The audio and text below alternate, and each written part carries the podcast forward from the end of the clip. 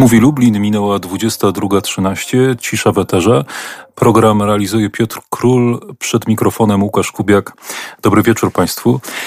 To jest w dwójnasób niezwykły i szczególny program dla mnie. Najpierw, i to mniej ważne, to naprawdę mniej ważne, dlatego że to ostatni program Ciszy w Eterze i to program, w którym będę się z Państwem żegnał. Ale naprawdę nie kokietuję, jest powód ważniejszy, to dzisiejsi goście. Jednym z nich jest pan Czesław Niezgoda, bohater lipca 80 roku, bo obchodzimy 40. rocznicę tych wydarzeń. Dobry wieczór. Szczęść Boże, panie redaktorze, szczęść Boże, drodzy słuchacze. Drugi mój gość to pan dr Paweł Janowski, który jest historykiem, także historykiem Kościoła, redaktorem naczelnym miesięcznika Czas Solidarności. Dobry wieczór panu, dobry wieczór państwu. Proszę państwa, proszę panów, nie chciałbym, żebyśmy popełnili pewien błąd, mówiąc o lipcu 80 roku, który chyba popełnia wielu zajmujących się tą tematyką, a jeszcze bardziej ci, którzy te czasy pamiętają, zwykli ten błąd popełniać, a mianowicie wydaje im się, że rzeczy oczywiste są dla wszystkich oczywiste. Bardzo ważny jest kontekst, który musimy nakreślić, szczególnie dla naszych młodszych słuchaczy. Dla nich te 40 lat to jest naprawdę kosmicznie dawno. A dla niektórych słuchaczy, dla pana Czesława to jest tak jakby wczoraj. I no musimy przypomnieć, co to był za czas, co to był za Lublin, co to był za świat, co to byli za ludzie, żeby pojąć, jak ważne to były wydarzenia, bo w lipcu 80 roku rozpoczęło się coś, co zaskutkowało w sierpniu 80 roku, a potem potężną rewolucją nie tylko w Polsce, w całej Europie. Więc to w Lublinie się zaczęło, naprawdę w Lublinie się zaczęło. Panie Czesławie, co pan robił 9 lipca 80 roku? Ile pan miał lat? Pan jest mężczyzną, mogę pana zapytać o to. Miałem 35 lat. Czyli żonę, troje dzieci małych. Czyli był pan młodym mężczyzną. Oczywiście. Co pan robił? Pracowałem w Lokomotywowni Lubelskiej na stanowisku majstra, czyli mistrza. Mhm. I na czym polegała pańska praca? To znaczy dozorowałem pracę brygady pracowników, pracę w całej lokomotywowni i na warsztacie. Gdzie pan mieszkał w Lublinie wtedy? Mieszkałem w Lublinie, tak jak dzisiaj. Tak, proszę, na Węglinie. Na Węglinie przy ulicy Laury 39. Okej, to możemy pana odwiedzić teraz. Panie Czesławie, no dobrze, i jest lipiec roku 80 i jak się wtedy żyje w Lublinie? Jak pan sobie myśli o tym czasie, to jaki to jest czas? Pan myśli o nim ciepło, czy pan myśli o nim wciąż jest w panu jakiś lęk, kiedy pan myśli o tym czasie, albo myśli pan o tym czasie jako o czasie, w którym panu brakowało czegoś, w którym pan musiał cały czas za czymś gonić? Jaki to był czas, jak pan go wspomina? Ja lęku nie mam żadnego. Z tym, że powiem, to wiem, zaraz to wyjdzie. Z tym, że powiem, że ciężkie było życie w PRL-u. W zniewoleniu komunistycznym pod dyktaturą Kremla. Polacy, którzy nie ugięli się poddaństwu Moskwy przez współpracę i kolaborację z okupantem, jak to czyniło wielu towarzyszy partyjnych, byli traktowani jak obywatele drugiej kategorii. Nie mogli zajmować wysokich stanowisk, nie byli należycie wynagradzani za swoją pracę. W szkołach uczono za fałszywej historii. Walczono z Bogiem, z Kościołem. Środki przekazu podlegały cenzurze w całości i były uzależnione od władzy i PZPR-u. No dobrze, ale panie Czesławie, bo chciałem zejść na taki poziom zupełnie codziennego życia, bo być może, jak mówię, popełniamy ten błąd, że nie zdajemy sobie sprawy, że niektórzy mogą tego nie wiedzieć. Ja nawet trochę to pamiętam, ale są młodsi ode mnie, którzy tego nie pamiętają. Jakie były codzienne problemy ludzi wtedy? No przede wszystkim były puste półki. Brakowało wszystkiego. A my kolejarze widzieliśmy, jak pociągami się wszystko wywozi na wschód. Artykuły spożywcze, inne materiały w ogóle a żeby było można coś kupić do spożycia, do zjedzenia, to trzeba było stać ciągle w kolejkach. Pamięta pan, ile pan zarabiał wtedy? No gdzieś, ja wiem, może ze 2,5 tysiąca zarabiałem. Aha. Bo w tamtym czasie budowałem dom. Właściwie to już miałem dom pobudowany, ale jeszcze zupełnie niekończony. I powiem, że w ogóle brakowało materiałów budowlanych. Ja 2 tygodnie stałem w kolejce w Lublinie przy ulicy Krochmalnej, żeby kupić tonę cementu na kończenie domu. Nic nie było w sklepach, a my kolejarze widzieliśmy, jak się wszystko wywozi. I myśmy się z tym nie godzili. Bo to jest koniec taki schyłkowy Gierek, prawda? I to jest taki czas... No tak, już młody kanion, że tak powiem. Młody kanion się zaczyna. Jeżeli tutaj wchodzimy w tło głębsze, to faktycznie mamy schyłek Gierka, czyli towarzysza, który, jak pamiętamy, w roku 70 wołał do wszystkich rodaków: pomożecie? Polacy powiedzieli: oczywiście pomożemy, ale to się skończyło w 80 roku. No tak, bo najpierw jest ten Gierek, który troszeczkę popuszcza pasa. Ludzi... Bardzo, bardzo. On jest, to w ogóle jest towarzysz nietypowy. Nie wiem, czy pan tak, zna francuski. Nie tylko, że on po prostu jest z Polonii francuskiej. On stamtąd przyjechał. To jest towarzysz emigracyjny, bo Gomułka to jest nasz taki soczysty polski, nie? Towarzysz. Nawet niektórzy wówczas mówili nacjonalistyczny. Stąd jest tam ta walka taka między komunistami różnego, że tak powiem, rodzaju i wychowania i różnych korzeni. A Gierek się już wtedy kończy. Gierek się kończy powoli. No to jest potężne zadłużenie państwa i tak naprawdę jego bankructwo, bo na szczytach władzy widzą już, że cała ta polityka doprowadziła do zguby tego kraju. I to się objawia w tym, że Polaków przestaje być stać na zupełnie podstawowe produkty. To jest jedna rzecz, ale jest jeszcze jedna rzecz, na którą wielu wskazuje, pan również na to wskazuje, bo słuchałem kilka pańskich przemówień w czasie obchodów lipca 80 roku. Pan wskazuje bardzo mocno na rok 79 jako taki punkt zwrotny, także w pańskim życiu. Tak, oczywiście. Ale powiem tak, że jeszcze wcześniej myśmy analizowali tę sytuację w Polsce, co się dzieje, bo powiem, że w tym roku, w czerwcu, kolejarze obchodzili 175. rocznicę pierwszej kolei żelaznej. Kolejarze zawsze z reguły byli wielkimi patriotami, człowiekami, ludźmi głęboko wierzącymi w Pana Boga. Myśmy to wszystko analizowali i myśmy się po prostu widzieli to, co się dzieje złego. Ale zwrotnym punktem to zrządziła opatrzność Boża. Wybór księdza kardynała Karola Wojtyłę na papieża dodał nam skrzydeł. Uznaliśmy, że Pan Bóg czuwa nad nami, nad Polakami. I właśnie ta pierwsza pielgrzymka Ojca Świętego Jana Pawła II do Ojczyzny w czerwcu 79 roku. I właśnie ta msza święta na Placu Zwycięstwa w Warszawie 2 czerwca i ta głęboka modlitwa Ojca Świętego Jana Pawła II: niech stąpi Duch Twój i odnowi oblicze ziemi tej ziemi, w pełni nas utwierdziło, dodało nam skrzydeł. Przestaliśmy się bać. No właśnie, bo to jest ten niezwykle istotny element zdjęcia strachu z ludzi, że ludzie mimo Radomia, bo przecież to wcale nie było tak dawno. Tak. Z pewnością. I zdjęcia, i oczywiście to się nigdy nie dokonuje, takie rzeczy się nie dokonują z dnia na dzień.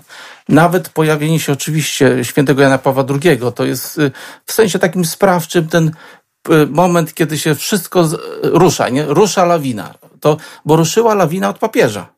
Lublin jest po prostu tą pierwszą cegiełką, który obudził resztę Polski, obudził w sensie taktyki i techniki w ogóle rozmowy z komunistami.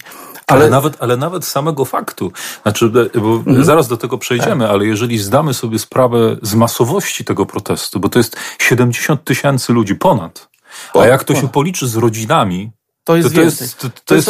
To jest pół miasta, powiem nawet tak, więcej. Ze względu, znaczy od strony historycznej, to naprawdę jeszcze dzisiaj nie możemy tematu zamknąć i powiedzieć, że to było 70 tysięcy. Tak, to możemy mówić, że jest więcej, bo o co chodzi, że dzisiaj jak się analizuje źródła, które są czy w Archiwum Państwowym, czy są u nas w Bibliotece Łopacińskiego, kapitalne materiały historyczne, analizujemy cały czas, sprawdzamy, szukamy i ciągle jeszcze odnajdujemy nowe rzeczy. Naprawdę są historycy, którzy od wielu lat się tym tematem zajmują i to ciągle jeszcze potrzebuje pracy. To jest, bo jak lawina, to tak jak można powiedzieć, naprawdę definicja lawiny. Co to znaczy? No, leci kamyczek jeden, nie? A później się sypie, całe gruzy lecą.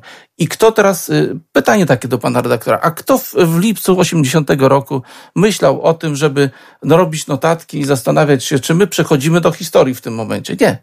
Nie było czegoś takiego. Kto robiłby zdjęcia wtedy? Wtedy zdjęcia to robiło UB. I jeżeli ktoś robił zdjęcia, to naprawdę albo agent, albo ktoś taki, bo to nie były czasy selfie i tych spraw, nie? Że można sobie obfotografować. I to od tej strony, dlatego też lubelski lipiec jest, trzeba powiedzieć jasno, jest mało znany. Bo źródłowo jest słabo, że tak powiem, obudowany. Sierpień. To już jest inna historia. Oni już zobaczyli, co się dzieje.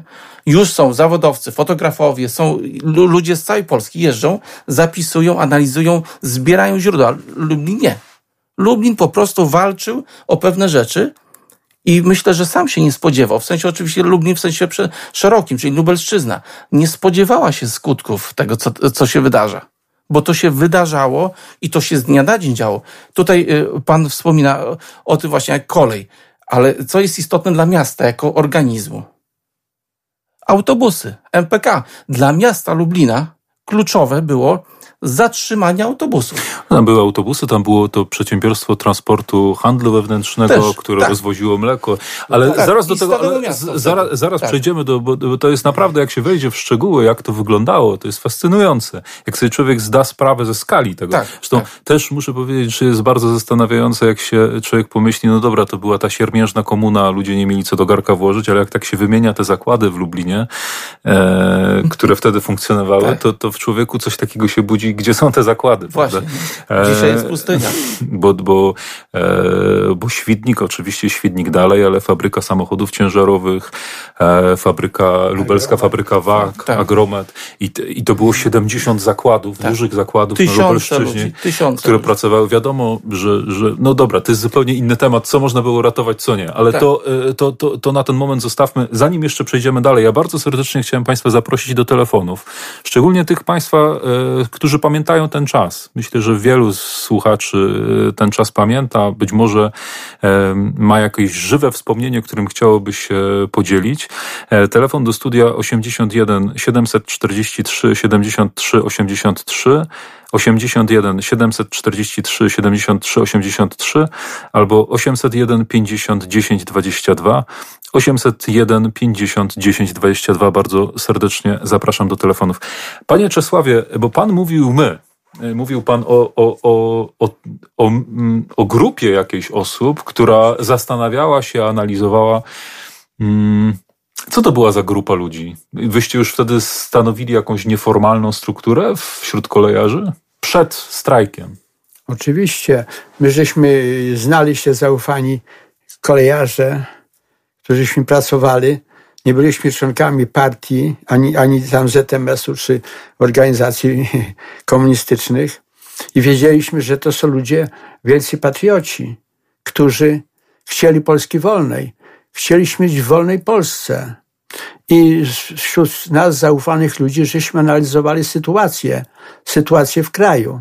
Analizowaliśmy zrywy w Poznaniu, na Wybrzeżu, Radomiu, Ursusie, w Płocku w 76 roku i widzieliśmy, jak władza komunistyczna strzela do robotników i jakich po prostu więzi, wyrzuca z pracy, a przede wszystkim władza, służby bezpieczeństwa robiły prowokacje. Wybijały szyby, wyprowadzały robotników na ulicę, na zewnątrz, prowokowali, wybijali szyby, czy komitety gdzieś tam... No dobra, podpalili. Ale to na konkrecie, to wyście już wtedy na tym etapie rozmawiając ze sobą mówili, słuchajcie, jak będziemy robić strajk, to nie wychodzimy na miasto? Tak, oczywiście. Myśmy doszli do wniosku, widzieliśmy, że to wyjście na zewnątrz, robotnicy podburzeni wychodzą na zewnątrz przeciwko władzy, a władza strzela ich, aresztuje, zamyka i tak dalej. Myśmy to widzieli.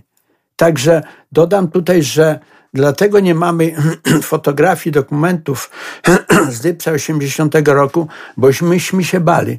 Myśmy nie wiedzieli, co będzie. Nie chcieliśmy zostawiać materiałów w bezpiece, żeby później mogli nas brać i aresztować, rozliczać za to. Dlatego, tylko dlatego, żeśmy nie filmowali, nie robili, byśmy się bali, bo wiedzieliśmy, co było wcześniej. Natomiast już później, jak żeśmy nie wychodzili z zakładów pracy, strzegliśmy tych zakładów pracy, w zakładach pracy czuliśmy się bezpiecznie. I wtedy władza po prostu zaniemiała, nie wiedziała, co zrobić. U nas w lokomotywowni, z tyłu tam na torach, stały 3 cysterny benzyny po 48 ton każda i myśmy tych cyster pilnowali. Myśmy te cysterny pilnowali, żeby uniknąć prowokacji ze służb bezpieczeństwa. Czyli baliście się panowie, że oni mogą, państwo, bo też były kobiety wśród kolejarzy. No mało, ale były też te, tak. Czyli bali się państwo, że oni po prostu mogą je podpalić, zniszczyć? Myśmy wiedzieli, że to prowokacje. Widzieliśmy jak wcześniejsze zrywy, jak wychodzili, załóżmy w Gdańsku, czy się robotnicy, czy podpalili rzekomo komitet, czy coś, a to robiła prowokacja. Służba bezpieczeństwa. A mieli państwo kontakt z jakimiś środowiskami w innych zakładach, w innych miejscach pracy na terenie Lublina? To znaczy... tym etapie, jeszcze przed lipcem? Przed lipcem nie mieliśmy takich kontaktów, ale wiadomo było, co się dzieje gdzie. Wiadomo było. Natomiast jak żeśmy rozpoczynali strajk, to myśmy tak zamknęli całą lokomotywownię, że nikt obcy nie wszedł. Nikt obcy nie wszedł i nie robiliśmy zdjęć. I władza z nami musiała rozmawiać. I rozmawiała. A wcześniej wszystkie zrywy, które były, to władza podburzała robotników, wychodzili na ulicę, strzelali, wyrzucali z pracy, więzili. U nas musieli dojść do porozumienia. Nawet powiem, że jak myśmy rozpoczęli strajk 16 lipca 80 roku. Myśmy się, jak była przerwa pracy w WSK w Świdniku, to myśmy codziennie rozmawiali, co zrobić, kiedy my kolejarze zastajkujemy, kiedy my ich poprzemy i kiedy my dołożymy sztafetki do tej walki o Wolnopolskę. Czesław Niezgoda, bohater lipca 80 roku w studiu również pan doktor Paweł Janowski. Panie doktorze, takie pytanie, bo przed lipcem 80 roku oczywiście są środowiska opozycyjne w Polsce. Jest KOR, jest ROPCIO. Tak. Ale wydaje mi się, że następuje jakaś jakościowa zmiana. Coś się jednak dzieje, że z tych tak naprawdę niszowych jednak środowisk... że dotychczas mamy do czynienia właśnie z małymi, niszowymi środowiskami i nagle jest taki potężny impet, który ogarnia społeczeństwo. Panie redaktorze, wracamy do sprawy już tak oczywistej i dla każdego Polaka zrozumiałej, bo skala wydarzenia, jakim było objęcie Stolicy Piotrowej przez Polaka. Ja jako chłopaczek malutki, pyrtek byłem. Pan już miał 30 kilka lat. Ja to pamiętam jako mały pyrtek. Siedzę sobie przed czarno-białym telewizorem. Nie wiem, czy młodzianki wiedzą, co to znaczy, że może być czarno-biały obraz, ale i było coś takiego. I jak widziałem w 78 rok, jak papież, i okazuje się, że papieżem jest Polak. To jest coś niewyobrażalnego właściwie, nie do opowiedzenia, bo słowa, które wypowiedział już później papież, rok później na Placu Zwycięstwa, to jest tylko dopełnienie, ale dzień wyboru papieża, to proszę mi wierzyć, to po prostu przeorało całą duszę polską. Wszyscy Polacy się obudzili w 78 roku, w dniu wyboru papieża. Ja podkreślam tak mocno to, bo strajk zaczyna się w WSK Świdnik i niektórzy podsumowują wydarzenia które zaczęły się w Świdniku w następujący sposób. No to jest taki strajk o kotleta, no bo kotlet kosztował 10 zł. Technicznie to jest tak dobrze do wyokreślenia, nie? Łatwa sprawa. Ale, ale 18 zł, nie później. Ale tego się nie da wytłumaczyć kotletem. Nie da się, właśnie, bez papieża w ogóle się nie da niczego tutaj zrozumieć. I jakkolwiek by na to nie patrzeć, jak się patrzy na wcześniejszy okres, lata, bo musimy na to spojrzeć w ten sposób. Lubelszczyzna, ja jako człowiek spoza Lubelszczyzny na to patrzę i widzę naprawdę wyjątkowość tego regionu. Dla mnie to jest zaskakujące. Jestem z Pomorza Zachodniego. Na Pomorzu Zachodnim Polska to jest kumulacja wszystkich regionów. Z Wileńszczyzny, z Tarnopolszczyzny, Lwowszczyzny. My tam się wymieszaliśmy wszyscy. I to jest inna Polska, Pomorze Zachodnie. Tutaj jak przyjechałem, to ja widziałem, że naprawdę tradycja i to zakorzenienie w przeszłości takiej pozytywnej jest bardzo głębokie. To jest z pokolenia na pokolenie. Te dziadki, pradziadki i tak dalej, oni wszyscy tutaj są i wtedy też byli. Bo co jest istotne? Trzeba jedno powiedzieć. Lubelszczyzna to jest teren, na którym najdłużej żołnierze niezłomni walczą. Najdłużej. To nie ma drugiego takiego terenu. Koło mnie, koło Połczyna-Zdroju działał Łupaszka. Nie wiem, czy panowie wiedzą, ale miał, bo mamy świetne, gęste lasy. I Łupaszka miał tam swoją, że tak powiem, metę, nie? Której mieszkał i robił rajdy albo na Dolny Śląsk, albo w inne tereny. Ale jak tutaj przyjechałem, to się okazuje, że to nie, że jedno miejsce, jeden żołnierz, bo to jest symboliczne, jak mówimy o Lalku, że to jest ten człowiek, który 20 lat po wojnie na Lubelszczyźnie mieszka, bo Lubelszczyzna była niezłomna. To nie, że był jeden żołnierz. To cały region, czyli dziadki, babcie, ciocie, wujki, wszyscy. I to wszystko, jak się tak zbierze i powoli się popatrzy na te lata powojenne, to wtedy dopiero widać, dlaczego mogło się to zdarzyć w Lublinie. Ale z drugiej strony komuniści byli zdziwieni tym, że to się właśnie w Lublinie stało. Tak wielu historyków pisze, że Lublin wydawał się takim bezpiecznym miejscem, no bo tutaj PKWN i... tak PKWN naprawdę... był przywieziony. No tak, jasne. Nie wyszedł z Lublina. Tak, żeby było jasne. Biedny Lublin jest naznaczony PKWN. Ale że Lublin... Tak, to jest zresztą w Ciszy w Eterze mówiliśmy o tak zwanej Polsce lubelskiej i o tych wydarzeniach i jakie było ich tło. Natomiast inaczej jeszcze, może z tym PKWN-em niepotrzebnie tutaj wszedłem. W każdym razie Lublin jednak komunistom wydawał się miejscem dosyć spokojnym. Oni nie spodziewali się takiej ruchawki tutaj. Tutaj my żeśmy mieszkali od pokoleń i nasi przodkowie. Przed wojną było to centrum Polski. Przecież to jest wielki patriotyzm. Większość Polaków tak znienawidziła ten system komunistyczny, widziała, jak nas, ludzi wierzących, spycha się na margines, jak nas się nie awansuje, jak ktoś nie zapisał się do partii, to nie mógł zajmować wszelkich stanowisk. I ta władza była znienawidzona. Władza bardzo znienawidzona. No dobrze, ale panie Czesławie, bo dlaczego według mnie teza o kotlecie i o tym, że tutaj jakby warunki ekonomiczne były decydujące, one były ważne, ale że one były decydujące, dlaczego według mnie to się kupy nie trzyma?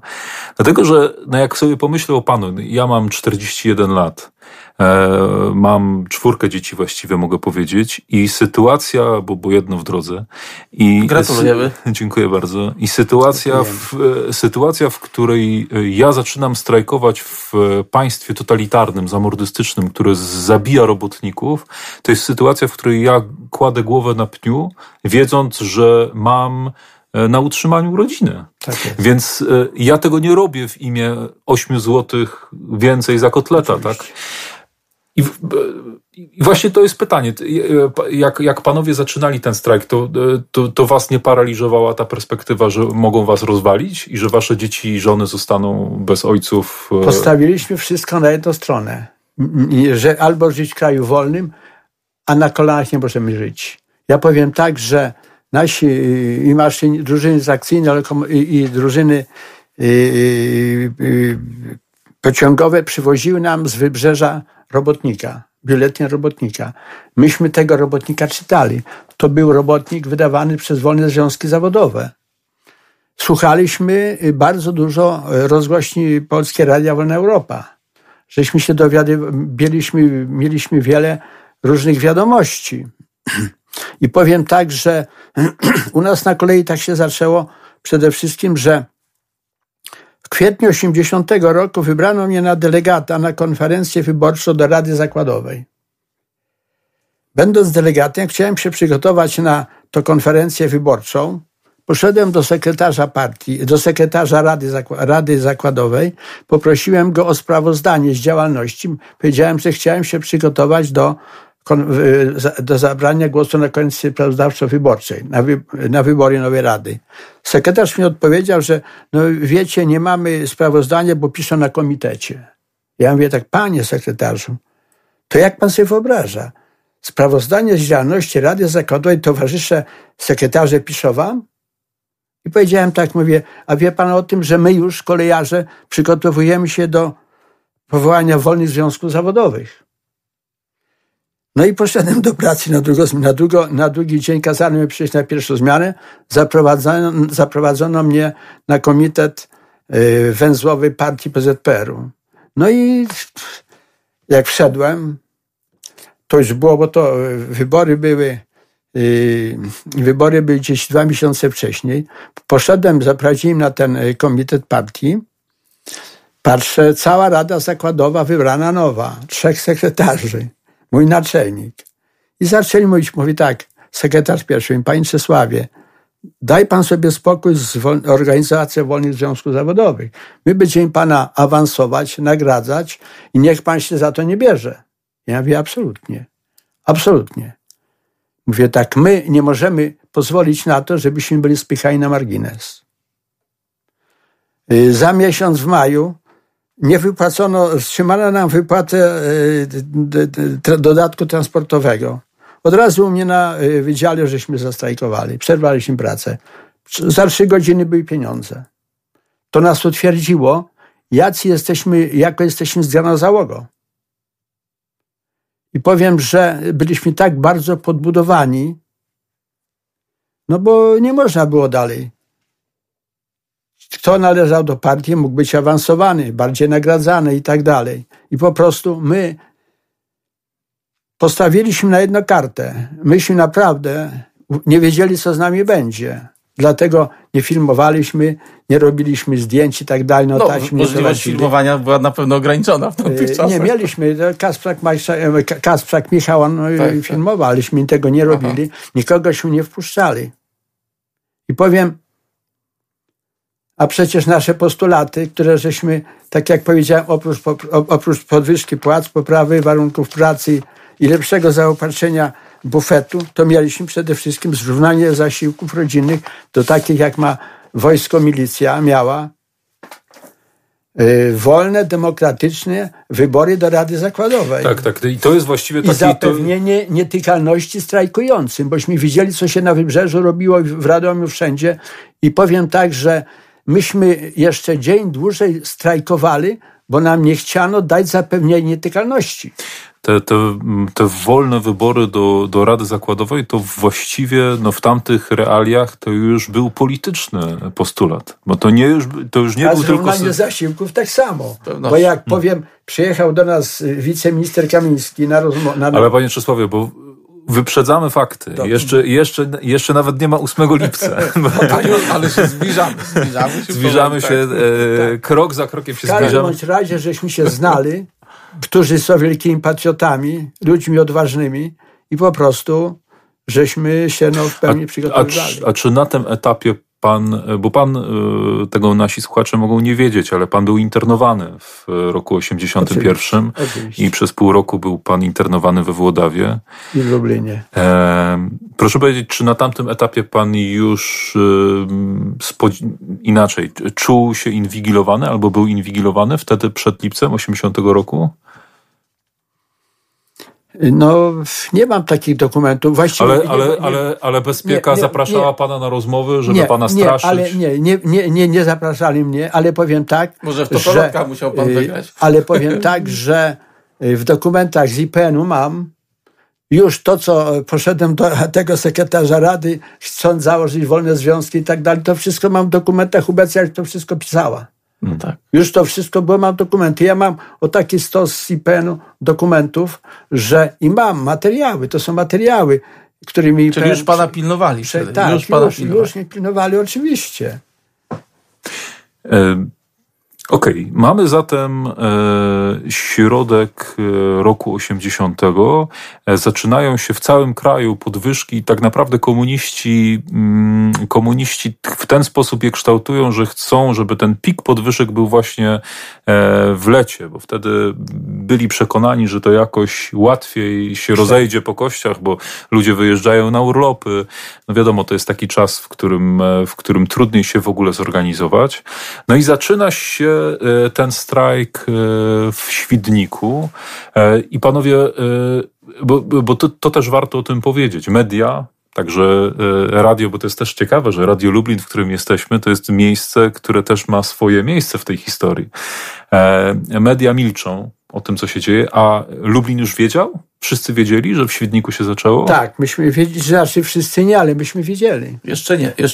To jest właśnie, dowiedzieli się, jak stanęło MPK, powiedzmy, dzisiejszym językiem. Nie? W tym sensie takim bardzo twardym, bo oczywiście dochodzą sygnały. Ja tutaj się powołam świadkowi, oczywiście, bo nie śmiałbym nawet mówić, że pan miał inne doświadczenia, ale jest ciekawy świadek, który żyje dzisiaj, dzięki Bogu, i świetnie też opowiada o tych historiach. Pan Aleksander Sola z Poniatowej. Wówczas był nauczycielem. I on opowiada w ten sposób. Mówi, jak się dowiedzieli, że Świdnik stanął, miał brata w Świdniku. Prosta sprawa. Bo przecież młodzianki dzisiaj nie wiedzą. No, telefony to miał jeden człowiek w bloku. Nie? To była taka sytuacja. To nie, że każdy miał telefon w domu. Moi rodzice czekali 25 lat. Dokładnie. I o to właśnie chodzi. To dlatego nie było tak, że od razu 8 jest i kurczę, Lublin wie. Nie, proszę państwa, nie było czegoś takiego. To się kilka dni dzieje, a jak stają autobusy, czyli staje komunikacja miejska, bo to jest kolej, to jest wymiar regionalny już takiego, powiedzmy. Krajowy, powiedziałbym. Tak, krajowy, ale dla miasta nie jest, mniej istotne to jest. Dla miasta jest istotne zatrzymanie komunikacji wewnętrznej, czyli MPK staje i wtedy wszyscy widzą. A czy to już naprawdę, jest taki widomy znak? Tak. Ale pan Czesław tutaj macha głową, że nie. No ja liczę na to, że bo nie ma nic ciekawszego niż pokłócić się ze świadkiem o historię, bo to nie będziemy kłócić. O to chodzi. Ja tylko powiem, że my już drugiego dnia żeśmy wiedzieli, że Świdnik staje. Już żeśmy wiedzieli. Ale jakimi kanałami pan się dowiedział? Mieli tam swoich rodzinę, która pracowała. To co mówię, inni, brat, siostra, ale nie wujek. To, że bo MPK też stawało później. Tak, stanęło później. Ale przecież już wszyscy wiedzieli. Ja powiem tak, że my na kolei, kolej to było świetne przedsiębiorstwo. Myśmy mieli łączność telefoniczną, niezależną i nam nikt łączności nie wyłączył, bo jakby wyłączył łączność, by wszystkie pociągi stanęły. Myśmy wszystko wiedzieli. Cała Polska wiedziała na kolei, że Lublin staje. Że kolejarze stają. A już panu mówię, jak się działo na przykład, że WSK, jak się dowiedzieli w Tomaszowie. Bo pamiętajmy o jednym. Firmy, zakłady ówczesne miały swoje filie. I jeżeli mówimy WSK, to WSK Świdnik to nie jest firma enklawa, tylko ma swoje podgrupy, że tak powiem. Bo to są też potężne firmy. Właśnie. I jedzie zaopatrzeniowiec do Tomaszowa Lubelskiego na przykład. I się okazuje co? Przyjeżdża, a tu zakład stoi, nie ma części, nie ma jak pracować. Wraca do siebie. Mój panowie, Świdnik stanął, nie mamy jak pracować, bo brakuje komponentów. Nie? My coś tam w ciągu produkcyjnym mamy coś robić, coś się przywozi, zawozi, a się okazuje, że Świdnik stoi. Nie? I ja mówię oczywiście w pewnym skrócie, ale właśnie to się tymi kanałami działo, czyli wewnętrzny kolej, no to jest sytuacja wyjątkowa, no bo wy macie faktycznie swoje możliwości, ale inne zakłady nie miały takich możliwości. Czyli dopiero jak stanęło miasto, duże miasto, no to wtedy wszyscy już jak obuchem dostali. Wiedziało strajka w każdym zakładzie pracy. To tak niosło. No ja rozumiem, ale społeczeństwo to jest rzecz abstrakcyjna. Nie chodzi o ludzi. To była sensacja. To ludzie... Gazety milczały. Gazety milczały. Dopiero po kilku dniach Kurier Lubelski coś pisze, nie, coś tam się dzieje, nieoczekiwana przerwa w pracy, jak to oni wtedy lubili mówić. Nie, że strajk, no broń Boże, strajk, słowo zakazane. To kto by tam powiedział strajk? To znaczy najpierw mówią, że to przerwa w pracy. No mówię. Ale ja powiem, jak kolej stanęła, przecież to sezon urlopowy, wakacyjny, prawda? Pociągi żeśmy... Zresztą później będę mówił odnośnie strajku, tak. Ale to przecież już ludzie wszyscy wiedzieli, kolej staje. Przecież do Motycza pociągi dojeżdżały do Północnego. Ale już jesteśmy 10 dni od Świdnika, mniej więcej, nie? Proszę? I kiedy kolej staje? 16. No, 8 staje Świdnik, czyli mamy te kilka dni poślizgu takiego, powiedzmy. Nie? Ale rzeczywiście, jak się przyjrzeć tej liście, i to jest krótka lista, to jest tak, WSK w Świdniku, o którym mówiliśmy, Polmozbyt, to ciekawe swoją drogą, bo oni generalnie chyba źle nie mieli Polmozbyt. w tym czasie, z tego co ja się orientuję. Oczywiście. Fabryka maszyn rolniczych, lubelskie zakłady naprawy samochodów, zakład naprawczy produkcyjny mechanizacji rolnictwa, fabryka samochodów ciężarowych, no potężna, Azoty w Puławach. I to są już tysiące ludzi. Tak. Fabryka łożysk tocznych w Kraśniku, no kolej oczywiście, MPK i mnóstwo innych firm. Jak sobie człowiek zda sprawę ze skali tego, to naprawdę robi wrażenie. No i jak pan, panie Czesławie, dotrwał do tego 16? Dlaczego kolej nie stanęła wcześniej w takim razie? Więc na kolei około 10% było kolejarzy w PZPR-ze. O, ja czytałem, że nawet więcej. Może do 15. Przeważnie prawie ci sami, może coś więcej było WORMO.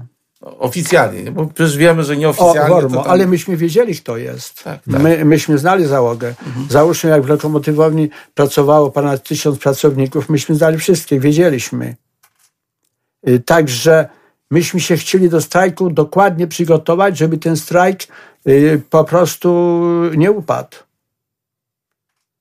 Dlategośmy wcześniej, myśmy nie to, że u nas był strajk tak spontanicznie, nie, myśmy się do strajku przygotowali.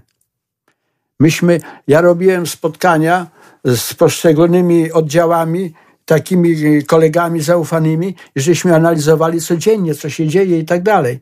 I powiem, że 16 lipca rano 6:30 przyszli do mnie zaufani ci z poszczególnych oddziałów koledzy.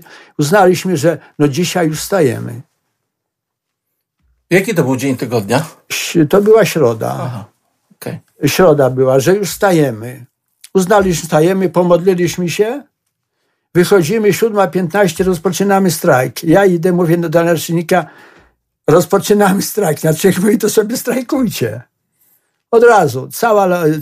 Wszyscy pracownicy... No właśnie, bo to jest ten moment, ja przepraszam, że wejdę panu w słowo, ale to jest moment bardzo istotny, taki moment startu, bo to wcale nie jest takie oczywiste, że jak ktoś wychodzi i mówi strajkujemy, że cała reszta się dołącza, tak? No bo gdyby... To znaczy wszyscy się dołączali, ale ci ludzie, którzy mieli zaufanie, autorytet wśród swojej załogi, inni ich honorowali. Jak się uznał, że strajkujemy, rozeszli się po oddziałów, wszyscy przychodzimy na halę napraw lokomotyw spalinowych, całe warsztaty z lokomotywami. Wszyscy się zeszli, powołujemy komitet strajkowy, spisujemy postulaty.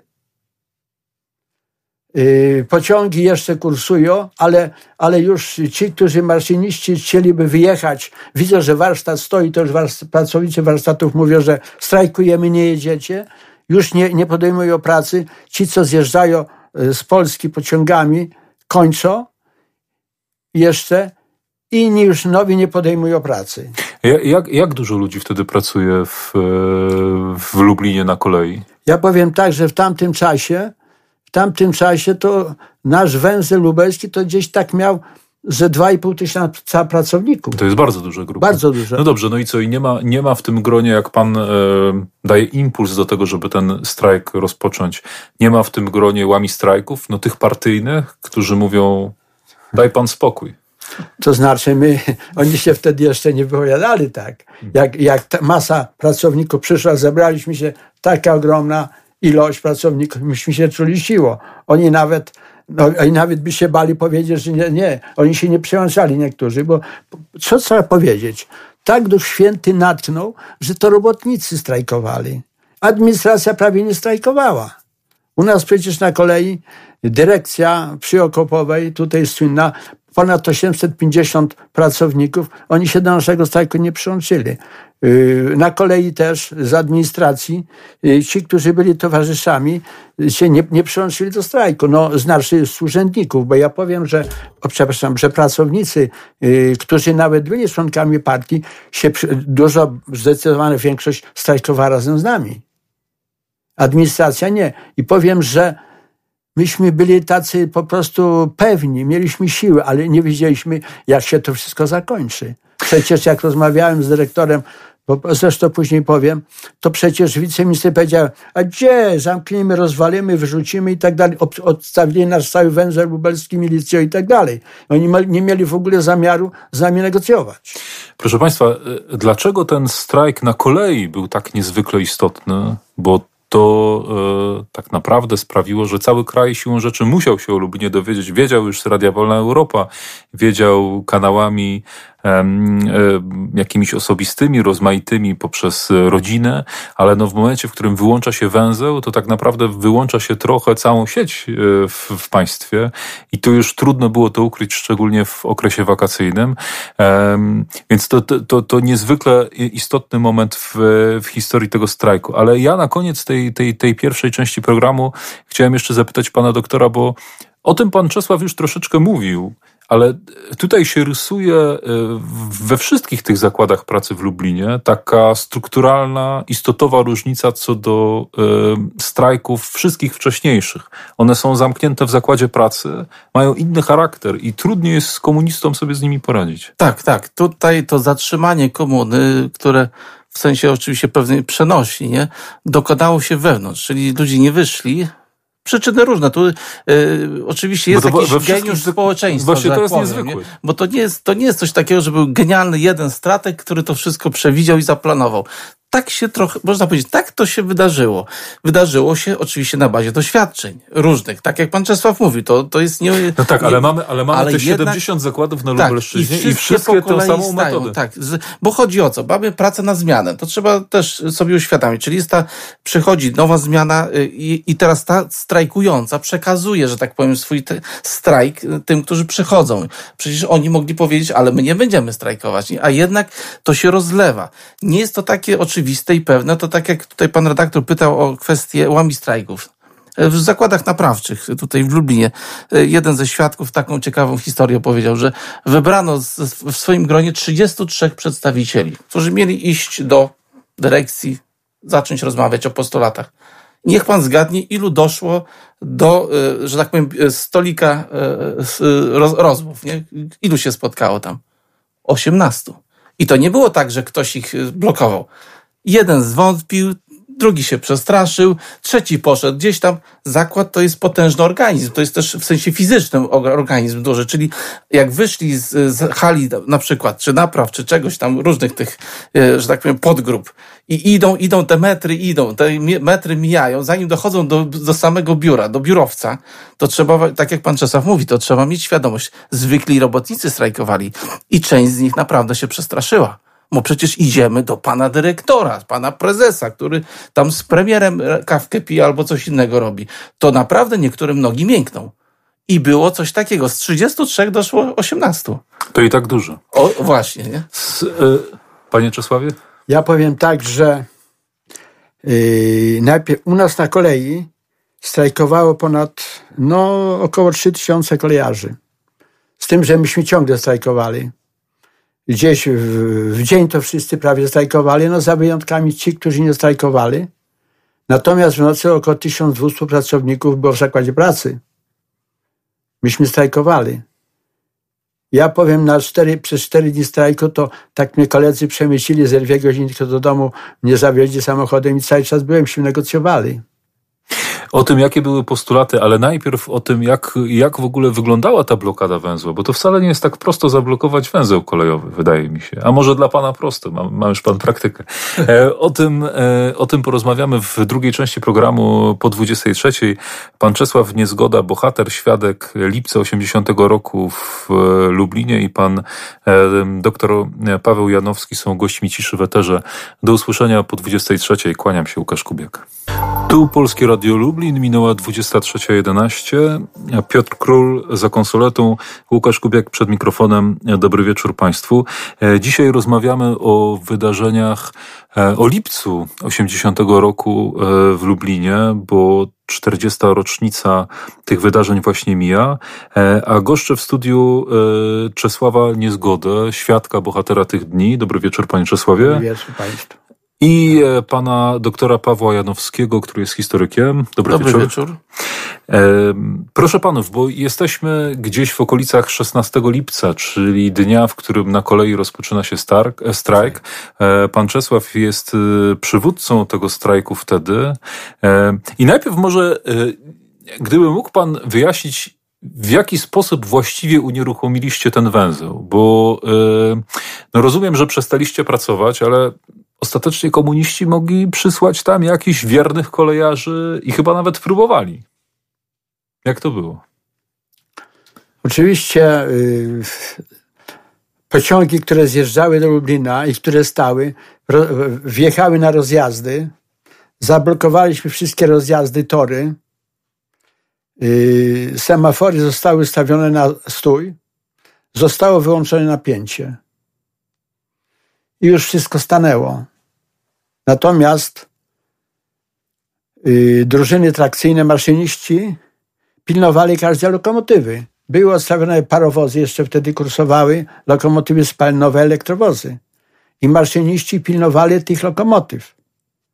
Przywożono nam z całego okręgu maszynistów amistrajków, gdzie chciano, żeby oni uruchomili lokomotywy i parowozy. Więc nasi maszyniści, drużyny trakcyjne na każdą lokomotywę pilnowali i nie wpuścili tych amistrajków i oni nawet chętnie uciekali do domu.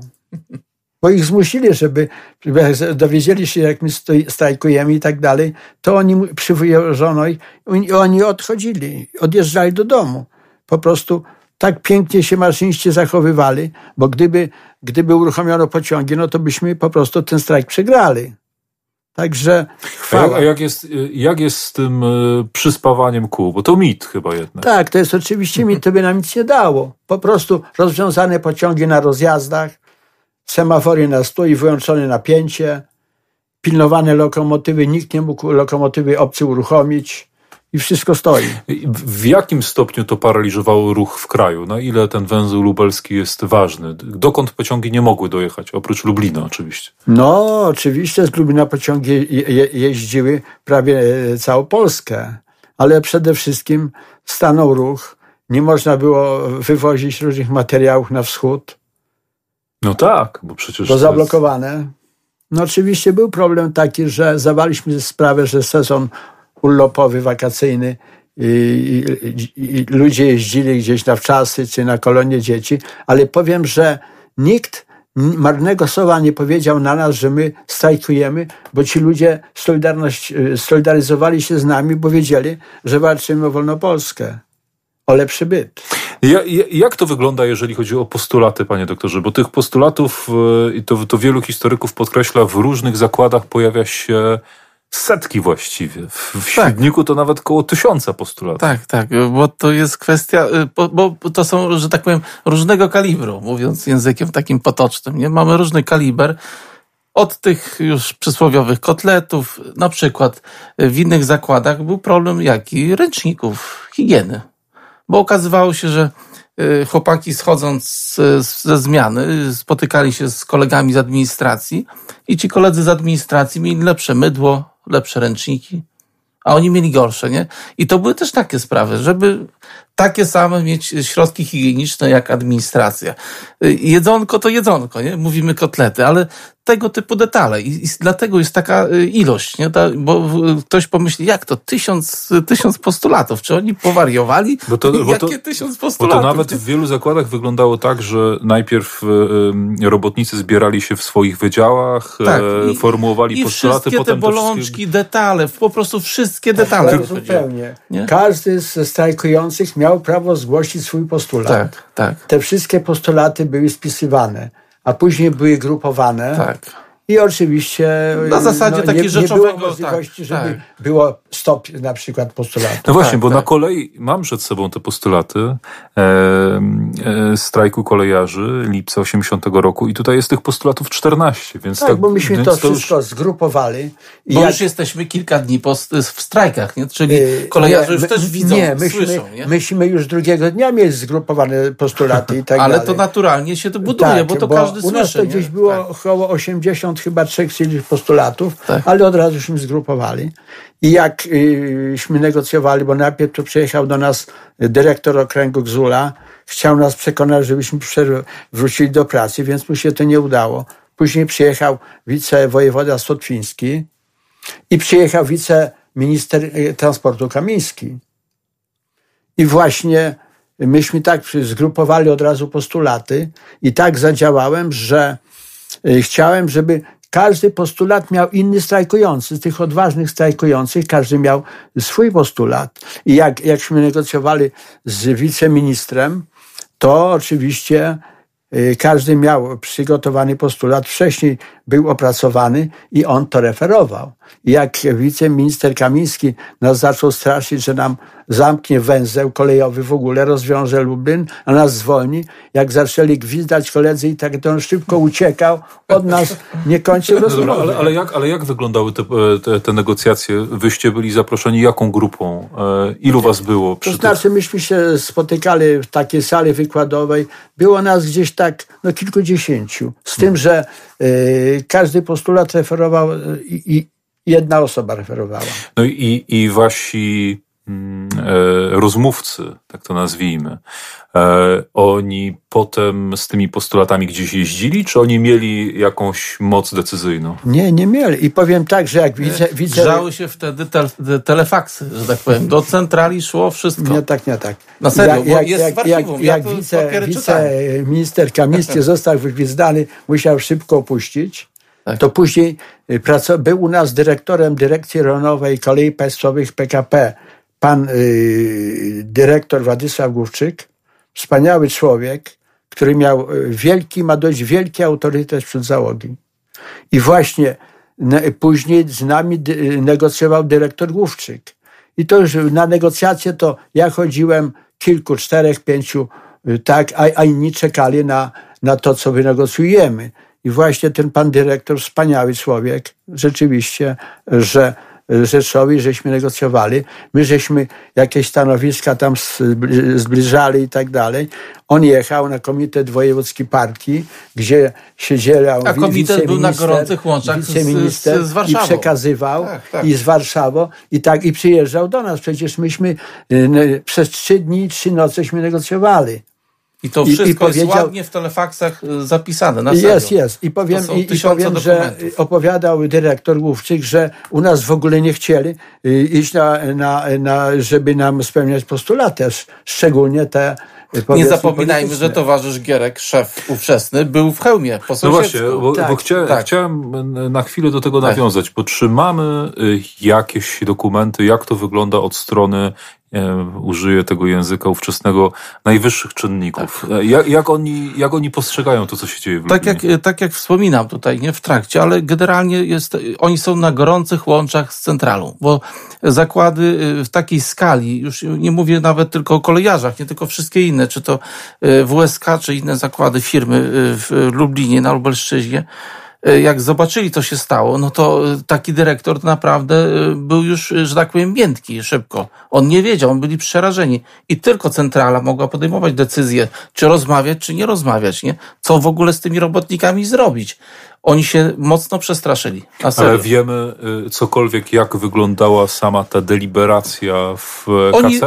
Oni generalnie tak, bo oni generalnie wszystko, tak jak tutaj z panem Czesławem rozmawiali i tak dalej, to wszystko później szedł do siebie, do gabinetu, sekretarka, cyk, faks szedł, telefaks. Tak, ale chodzi mi o to, czy wiemy, jak tak. Kto tak naprawdę w Warszawie decydował? Czy to mamy pod Jagielskim. Jagielski był taki główny. I do komitetu centralnego, i do MSW i w ogóle. Tak, ale takim powiedzmy twarzą całego, że tak powiem, osobową grupy ludzi, którzy mieli z ramienia partii centralnej decydować, to Jagielski. Ale to jest też bardzo symptomatyczne, bo on był też sygnatariuszem porozumienia sierpniowych. On tu się przetrenował, dokładnie. On tutaj już widział i to był ten najbardziej doświadczony. W komitecie wojewódzkim partii i to wszystko przekazywał. Analizowali, oni już taktycznie byli doświadczeni. Do nas i żeśmy zbliżali stanowiska i tak dalej. Była też pierwszy sekretarz komitetu wojewódzkiego, Kruk się chyba nazywał, dobrze pamiętam? Kruk. Tak. Wcześniej był Koza, później był Kruk. No właśnie. I był taki ruch ze strony KW apelu do Lublinian, który był zresztą chyba również wygłaszany na antenie Radia Lublin. No i był drukowany w Kurierze. I wywieszany był wszędzie w mieście. Tak. I to był jednak język no taki, powiedziałbym, pokojowy, ironiczny, taki, tak, gdzie władza wyciągała rękę do zgody. Oczywiście. Chcieli uciszyć, jakby uspokoić, nie? Żeby załagodzić, żeby to wszystko się gdzieś po kościach rozeszło. Nie? I pan na tym etapie nie spotykał się z żadnymi groźbami, z żadnymi naciskami, żeby natychmiast... To znaczy ja cały czas byłem w lokomotywowni w czasie strajku. Nie było takiej możliwości. To oczywiście. Cała lokomotywa była ochroniona przez brygady kilkunastoosobowe. Także myśmy się tu czuli bezpiecznie. A powiem tak, że jeśli można, kilka dni po strajku zaraz przyjechała do mnie do domu delegacja KOR-u w osobach Helena Uczywo, Jan Lityński, Heniek Wujec i Wiesław Kęcik. I właśnie pytali mnie. Pierwsze zdanie to pytają tak, jak to się stało, że władza do was nie strzelała, że z wami negocjowała. I mówię mi tak, przecież to było szaleństwem zatrzymać cały węzeł kolei w PRL-u w takim czasie. To szaleństwo. I właśnie kilka godzin im tłumaczyłem, jakśmy się do strajku przygotowywali, jak żeśmy spisywali postulaty, jak żeśmy negocjowali i tak dalej. I to wszystko później przenieśli. Było to później przekazane przez rozgłośnie Polskiego Radia Wolna Europa, a później już było pomocne do organizowania strajku na Wybrzeżu. I to ważne, że władza z nami rozmawiała, negocjowała, spełniała postulaty i powiem, jakby nie Lubelski Lipiec, nie byłoby w ogóle strajku na pewno. I na Wybrzeżu nigdzie. Nie było. A dodam, że ponad 70 tysięcy robotników strajkowało w naszym regionie z ponad 150 nawet do 170 zakładów pracy. To było ogrom. Cała Lubelszczyzna. Ta historia z KOR-em, który konsultował potem z wami sposób...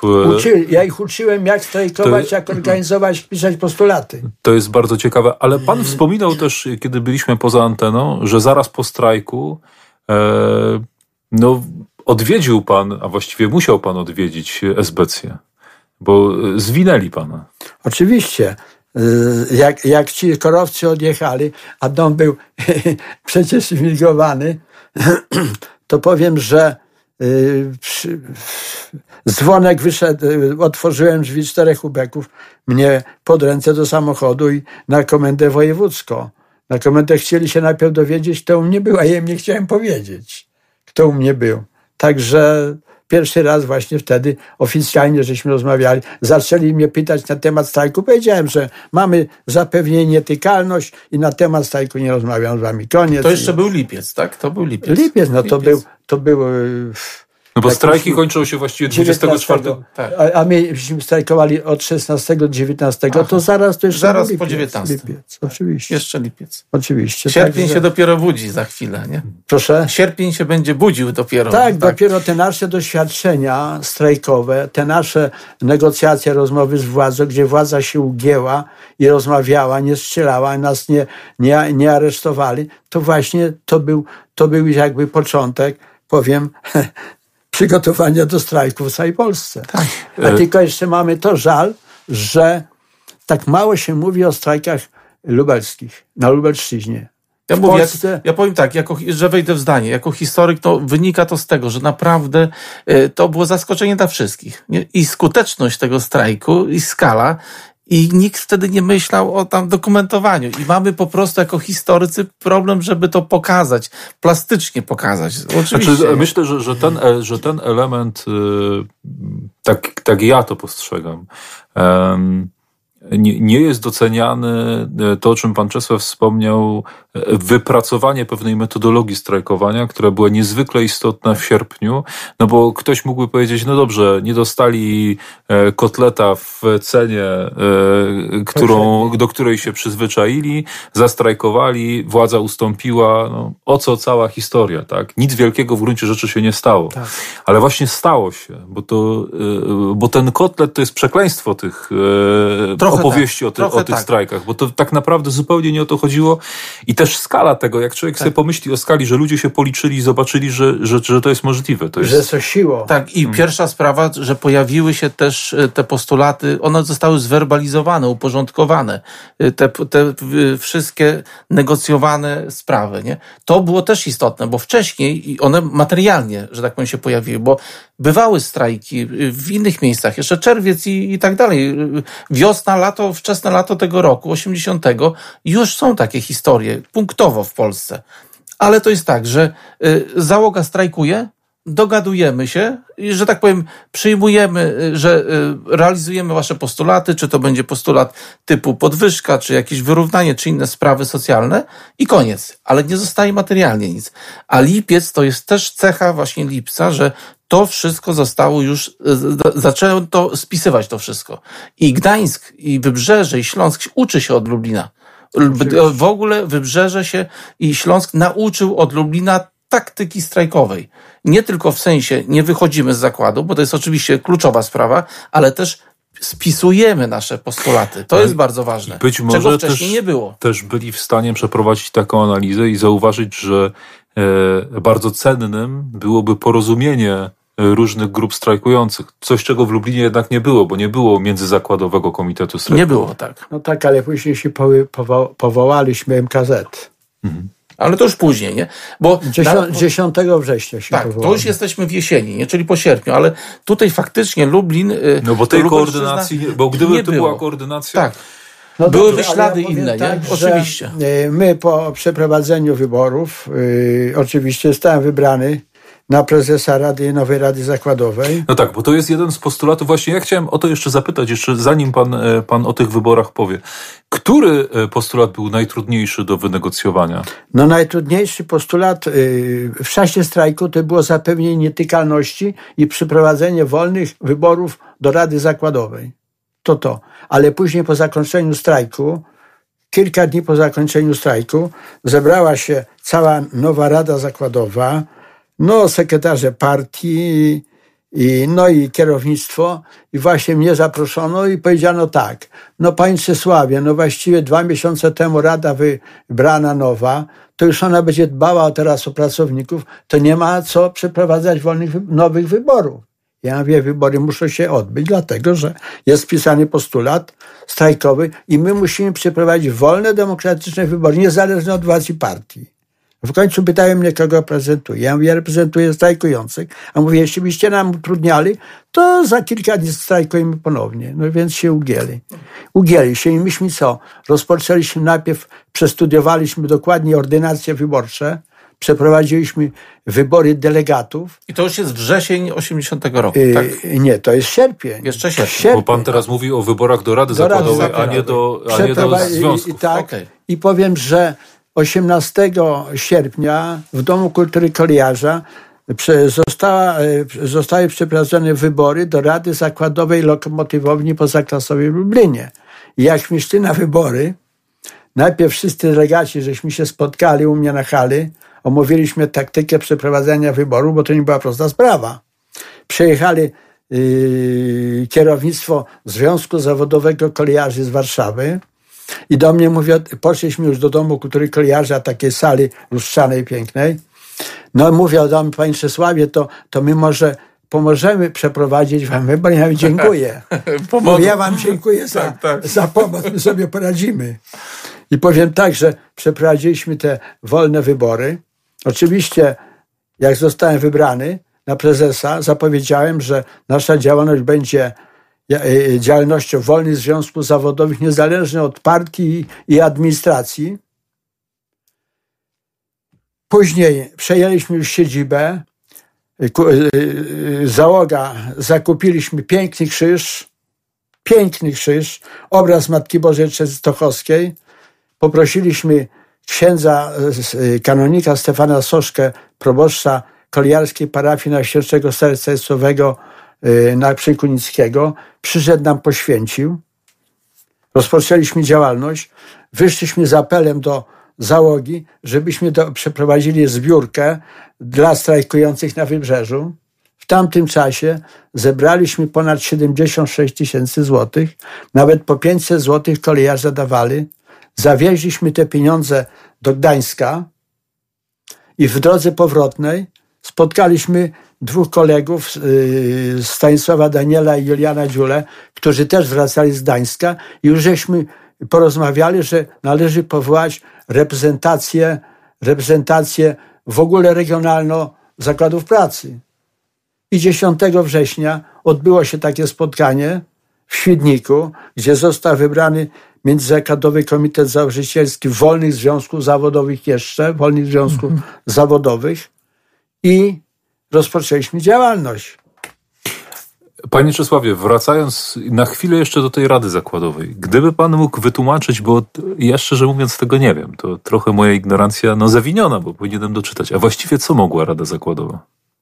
No, Rada Zakładowa przecież uzgadniała nagrody, awanse uzgadniała, także bardzo dużo miała... Czyli dyrekcja musiała się naprawdę liczyć z Radą Zakładową. No, bez podpisu Rady Zakładowej nie mogli takich ruchów żadnych robić. To ani tak awansów, tak ani nagród, ani obsadzania stanowisk. Tak. To była bardzo duża władza. Oczywiście za komunę, no to oni byli swoi, nie? Czyli wiadomo, że to była atrapa. A jeszcze zanim dodam, jeszcze Solidarność powstała.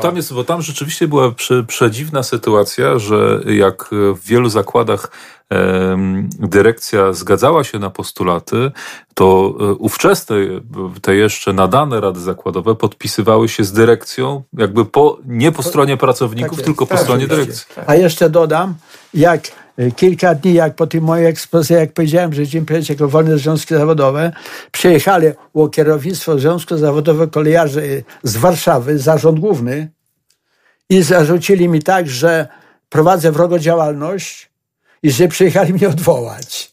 Ja mówię, panowie, spóźniliście kilka dni. Bo ja mówię, prawie wszyscy delegaci głosowali, wybrali mnie na prezesa i mówię, tylko oni mogą mnie odwołać, a mówię, dziękuję wam, nie zawracajcie nam głowy, jedźcie sobie do Warszawy. Ale oni jeszcze stare nawyki mieli, nie? Myśleli, że przyjadą, załatwią sprawę i pojadą. No, tak mi zarzucili, że wroga działalność prowadzę. No tak, przecież to była wroga działalność. Także powiem tak, że ja jestem bardzo, zresztą nie byłoby takiego pozytywnego zakończenia strajku, gdyby nie było takiej odwagi, dyscypliny, jedności, solidarności strajkujących. Myśmy wszyscy strajkujący, kolejarze, powiem, myśmy tak walczyli jak na wojnie, myśmy czuli bardzo, no nie byliśmy pewni, co się stanie, bo nie wiedzieliśmy, jak się zakończy strajk, ale byliśmy tak zjednoczeni, odważni i w ogóle, że to było tak jak na wojnie. I jestem bardzo wdzięczny kolejarzom strajkującym za tego wielkiego ducha, patriotyzmu, bo chcieliśmy żyć w Polsce wolnej, katolickiej, chrześcijańskiej i żeby nam się dobrze działo, żebyśmy nie byli spychani na margines, żeby nie to, że towarzysze tylko mogli awansować, a my nie i tak dalej. Także tutaj bardzo dziękuję kolejarzom i jestem im zawsze bardzo wdzięczny, bo my tylko razem mogliśmy zwyciężyć w tym strajku. Ten rys chrześcijański, katolicki, o którym pan wspomniał, był bardzo mocny w tym ruchu kolejarskim w Lublinie. Bardzo. Bo ja przeglądałem też zdjęcia już z roku 81, ale jeszcze oczywiście przed wprowadzeniem stanu wojennego w grudniu, kiedy państwo obchodzili pierwszą rocznicę strajków 80 roku, to się ewidentnie odbywało z asystą kościelną, z mszą świętą, z całą oprawą liturgiczną niemalże. Tak. Ja powiem tak, że... Ja może tylko zamknę pytanie. Jak ważny był Kościół w tym czasie? Bardzo ważny. Kościół był, powiedziałbym, najważniejszy. Pan Bóg i Kościół był najważniejszy. Ja powiem tak, że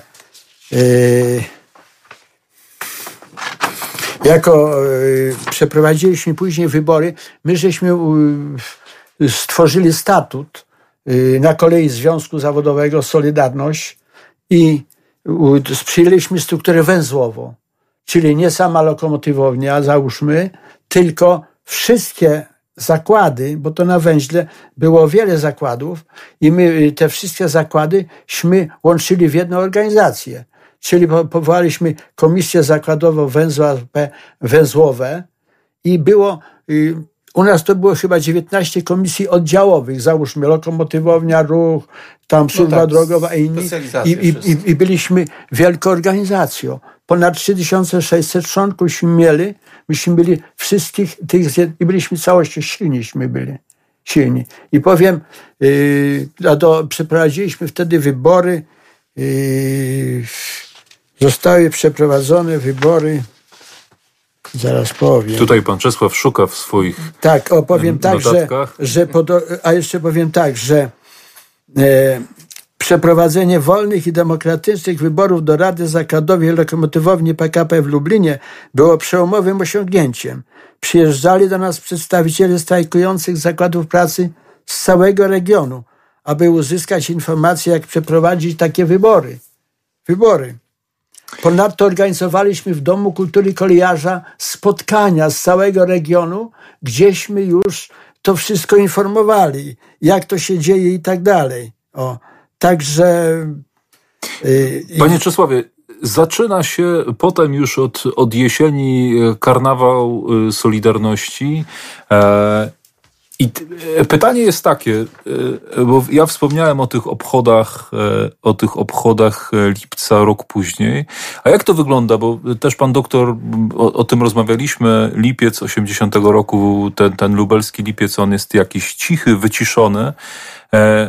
Ale jak to wygląda w świadomości tutaj Lublina, jeszcze w tym czasie, w latach 80. ludzie wtedy zdają sobie sprawę, że stało się coś ważnego?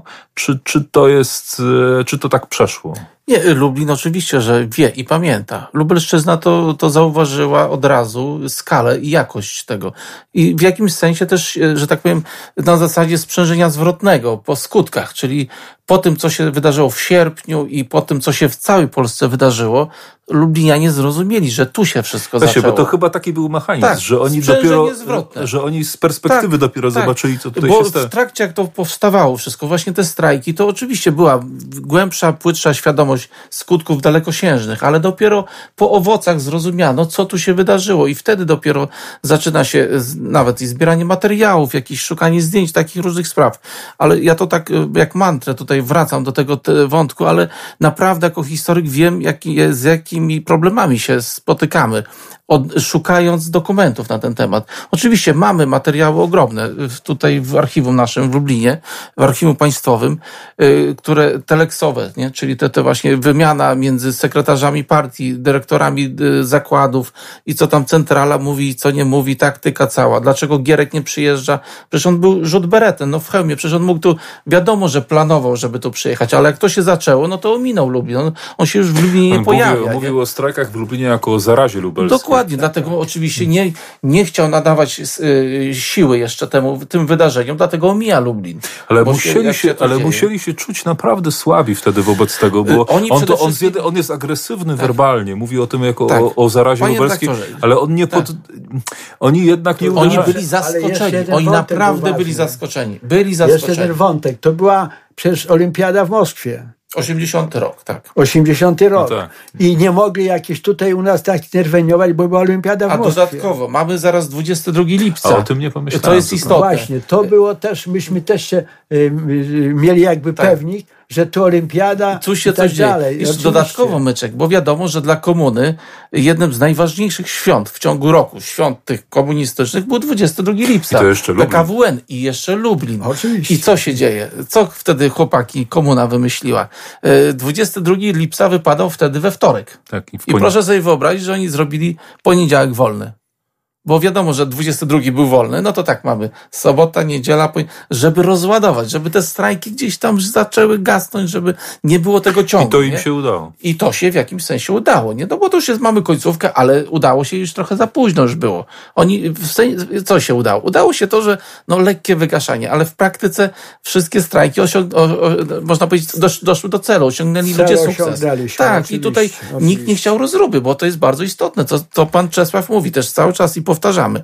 Nie celem było jakaś rozwałka, tylko cele były konkretne, bardzo wyraźne. Chcemy poszerzenie przestrzeni wolności, czyli właśnie wolne związki, czyli wolne rady zakładowe jeszcze wówczas, nie? Wolne rady zakładowe plus nie karanie ludzi za strajk. To było bardzo ważne i to możemy dzisiaj nie doceniać, bo dla nas dzisiaj to jest oczywistością. Jejku, no ktoś zastrajkuje i jejku, jak to do więzienia się za to pójdzie. Wtedy jednak było inaczej, bo ludzie pamiętali Radom, pamiętali grudzień w Gdyni i pamiętajmy, że cały czas towarzysz Gierek jest, nie? Czyli on co prawda na grudniu zdobył władzę, bo tam po tej podwyżce grudniowej kończy się okres gomułkowski, wchodzi Gierek, ale to jest towarzysz, który przez 10 lat trzyma Polskę za kark. Nie? Tak. I wiemy, że to nie jest przypadkowy gostek. On już tutaj siedzi dobrze okopany na swoich pozycjach.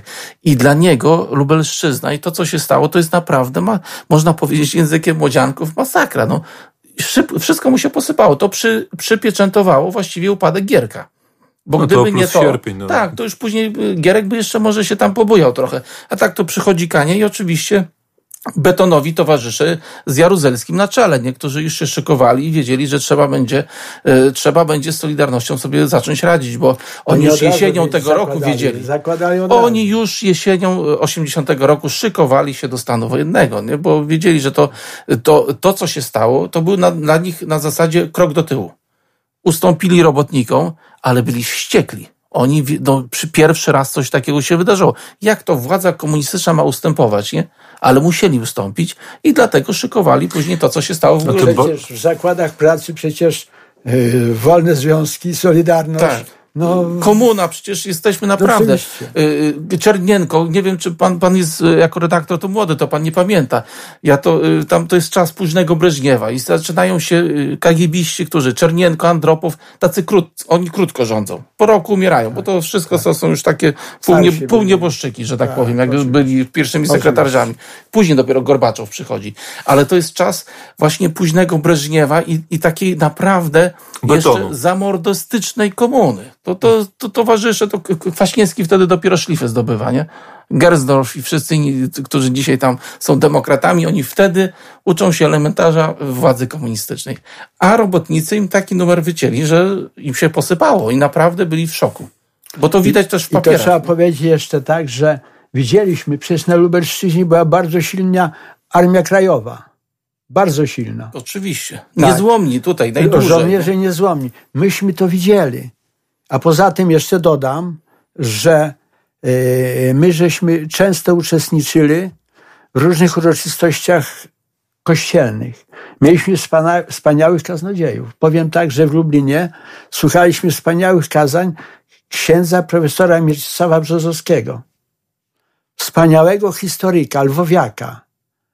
No ksiądz Wacek Oszajca też był wspaniały. Mieliśmy naszego księdza kanonika Stefana Soszkę, wielkiego kapłana, wielkiego bohatera. Przecież on co robił? Różańce, obrazki, jakieś książeczki przygotowywał. Przychodził na kolej, zakładał sobie kombinezon, brudził się, na parowóz wchodził, jako że rzekomo pomocnik maszynisty, a przewoził na Ukrainę wszystkie te świętości. To wspaniałe. Nie zapominajmy jeszcze o jednym, przecież Lublin to jest miejsce cudu lubelskiego z roku 49. I ciekawe, że też Lipiec. Lipiec. Cud 40. I jest kilka dni wcześniej. Biskup Wyszyński, jeszcze wcześniej, kilka dni wcześniej był biskupem lubelskim, zostaje prymasem Polski. Tak jest. Niekoronowany król Polski Wyszyński przychodzi z Lublina. On tutaj studiował przed wojną. Nie zapominajmy, że on znał doskonale Lublin. On na KUL-u studiował, pracował i później był przez kilka lat, króciutko, był biskupem, no bo zaraz zostaje prymasem. Ale cud lubelski to jest sprawa bardzo istotna. Dlaczego? I tu się też kolejarze, że tak powiem, trzeba ukłon kolejarzom dać, bo złożyć, ponieważ cud lubelski, 49 rok, czyli wiadomo, no to jest, jeszcze jest Stalin żyje, wszyscy mordercy główni funkcjonują, tak. Myślą, że wszystko wygrają, nie? A tu się zdarzyła taka historia właśnie z cudem w katedrze lubelskiej, że z całej Polski ludzie zjeżdżali. to tak jak mówimy o tym, czy są ślady w archiwach dotyczące 80 roku lipca, nie? I jest pytanie też o lipiec 49 roku. I powiem wam, panowie, tu są kapitalne ślady. I co się okazuje? Jak władza na przykład blokowała dojazd do Lublina? Kolejarze, bardzo bystre chłopaki, powiem. Co robili?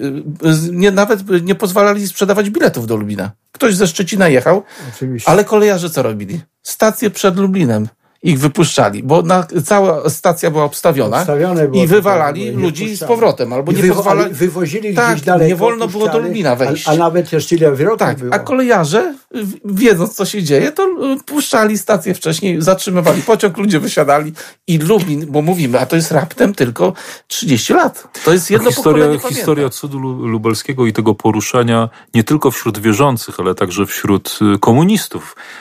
To jest mimo wszystko wciąż mało znana historia. Tak jak z lipcem. Właśnie i zobaczcie, panowie, to jest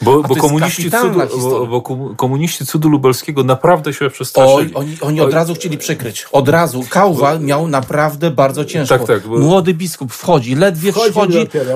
On sam był przerażony. Na serio. W jego dokumentach, w tych sprawach widać, oni z dużą rezerwą też odnosili się do tego, co się stało. Wiadomo, ale panowie, troszeczkę uciekliśmy w inny lipiec. Ale chodzi o właśnie korzenie. Nie? Tak. No, zrobiliśmy tutaj taki tour i zatoczyliśmy koło. Ale jeszcze chciałem, trudno powiedzieć o epilogu, ale co się dzieje po tym, kiedy zostaje pan wyłoniony w wyborach do tej międzyzakładowej komisji, zaraz do Rady Zakładowej. Wezłowej później. Potem we wrześniu to już jest związki, Wolne Związki Zawodowe. Wolne Związki. I co potem? Bo potem jest karnawał Solidarności. Oczywiście. Jak to wygląda? Jak wygląda pańskie życie do momentu internowania, do 13 grudnia? Że wtedy 10 września na tym spotkaniu przedstawicieli kilkudziesięciu większych zakładów pracy z Lubelszczyzny, które było, wybrano mnie na przewodniczącego MKZ-u. Byłem przewodniczącym. No, po wyborze od razu żeśmy poszli do wojewody, poprosiliśmy o lokum dla nas, zażyczyłem chyba 15 pokoi, wojewoda się przestraszył. Pan był naprawdę szychą wtedy. I powiem tak, że... Ja przepraszam, jeszcze tylko wejdę w słowo. Pan był wtedy najważniejszą opozycyjną personą na Lubelszczyźnie. No tak można powiedzieć. I powiem, powiedział skromnie pan Czesław. Bardzo się wojewoda przestraszył. Dał nam najpierw 3, a później dołożył 4. 7 pokoi mieliśmy tutaj przy Okopowej, gdzie NIK jest teraz. Tam po NIK-uśmy otrzymali. O. Powiem, że prowadziliśmy wielką działalność. No, bardzo dużo ludzi przychodziło do nas z różnymi interwencjami. Byliśmy tak zapracowani, że będąc przewodniczącym lokomotywowni, byłem już tutaj szefem MKZ-u. No kolegę tam poprosiłem, że mnie tam zastępował, mało chodziłem. Nie mieliśmy na początek pieniędzy na uruchomienie naszej działalności. No to zawsze jechałem do lokomotywowni. Moi koledzy, złóżcie się, bo nie mamy pieniążków. Składali się nam na pieniądze. Prowadziliśmy działalność. Nas było kilkunastu, chyba ze 16 członków MKZ-u. No i z FSC, z WSK, z większych zakładów pracy było. Oczywiście zgłosił się do nas Adam Stanowski, doktor Adam Stanowski z KUL-u i doktor Jerzy Rebeta. Byli naszymi doradcami na początku. No bardzo dużo było interwencji, bo wszystkie sprawy, które ludzie uważali były niezałatwione czy jakieś, przychodzili do nas iśmy interwencje w władzach powiedzmy trzęśli, to żeśmy dużo im pomagali tym ludziom, bardzo. Także mało tego, chyba w jesieni, wtedy już był wojewoda, Garbiec był wojewodą, wystąpiliśmy, chcieliśmy zrobić takie pamięć pomordowanych w Katyniu. W tamtym czasie o Katyniu to nikt nie mówił. Jakśmy wystąpili do Sztandaru Ludu i do Kuriera Lubelskiego, żeby ogłosić, że w Domu Kultury i Kolejarstwa robimy spotkanie ku pamięci pomordowanych w Katyniu. Odmówiły nam Sztandar Ludu i Kurier. Zadzwoniłem do wojewody, poszedłem do wojewody. Panie wojewoda, mówi, jak to się dzieje, że nam nie chcą? A wojewoda mówi tak, panie przewodniczący, jakbyśmy to ogłosili, to już tam na wschodzie wszystko się burzy. No straszna rzecz była, powiem. Także prowadziliśmy piękną działalność. Ludzie przychodzili do nas, wspierali nas. Powiem, że nawet taki przykład do dziś mi to żona mówi, że bo przyszła z dziećmi do mnie, do MKZ-u, no czekała ze 3 godziny, żeby ze mną rozmawiać, bo tyle ludzi było, że mnie nie puszczało. Nie mogła się do dziś mi to wymawia. Dobrze, że pan wspomina o żonie, bo tym wszystkim ludziom, którzy wtedy działali, którzy byli na pierwszej linii frontu, należy im się szacunek i to, co zrobili, i dzięki temu też żyjemy w miarę normalnym kraju. Ale nie możemy zapominać o rodzinach też, o żonach właśnie, które czekały w domach, które się bały po prostu, które wspierały, ale były w lęku. Cały ciężar wychowania dzieci i w ogóle przenosiły, bo myśmy byli zajęci bardzo. Tak jak my, w MKZ-cie moja praca to tak na 2 godziny gdzieś 22, 23 wracałem dopiero do domu. Na 8, 9 przyjeżdżałem tutaj, był ogrom było spraw. I powiem tak, że nawet również jak żeśmy strajkowali, to przecież jak się nasze żony martwiły o nas. No tak, obawiały się to. Powiem, że nie bez podstawy, gdyby nie żona się nie zajmowała moimi dziećmi, czy inne żony innymi i tak dalej, my byśmy nie mogli tak działać. A to jest takie ciche bohaterstwo, o którym się zapomina, ale które było równie ważne. Oczywiście i powiem, że też chylę czoła i dziękuję mojej żonie i inni na pewno też za to, że wychowywali dzieci. Przecież nie było w sklepie co kupić, przecież trzeba było wykarmić rodzinę, bo my tutaj do MKZ-u to powiem, że ludzie przynosili nam jedzenie. Przynosili nam ludzie, bo w sklepach nic nie było, nam przynosili jedzenie i tak dalej. No ale w domu dzieci i tak dalej. Także powiem, że nasze żony też są wielkimi bohaterkami, bo dzięki nim mogliśmy działać i nas wspierały. Bardzo panu dziękuję. Pan Czesław Niezgoda był dzisiaj gościem Ciszy w Eterze oraz dziękuję oczywiście panu doktorowi Pawłowi Janowskiemu, historykowi. Rozmawialiśmy o lubelskim lipcu 80 roku. I ja chciałem państwu bardzo podziękować za te 4 lata prowadzenia Ciszy w Eterze. Jedno zdanie tytułem wyjaśnienia. Ja sam zdecydowałem o tym, że tę wielką przygodę muszę przerwać, bo okoliczności życiowe, ten 4. syn, o którym wspomniałem, nie pozwolą mi prowadzić tego programu na tym poziomie, na którym chciałbym go prowadzić. Więc na razie schodzę z pokładu Radia Lublin. Chciałem bardzo podziękować najpierw państwu za ten czas. Chciałem podziękować prezesowi Mariuszowi Dekertowi, Małgorzacie Piaseckiej, redaktor naczelnej, za to, że skoczyli na tą głęboką wodę i dali mi możliwość prowadzenia tego programu. Magdalenie Kowalskiej, która pomagała mi ten program realizować.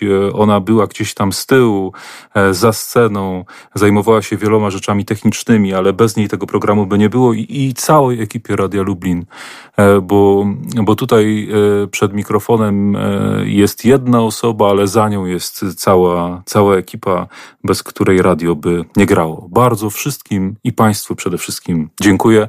Do usłyszenia, może kiedyś. My też bardzo dziękujemy. Dziękujemy bardzo.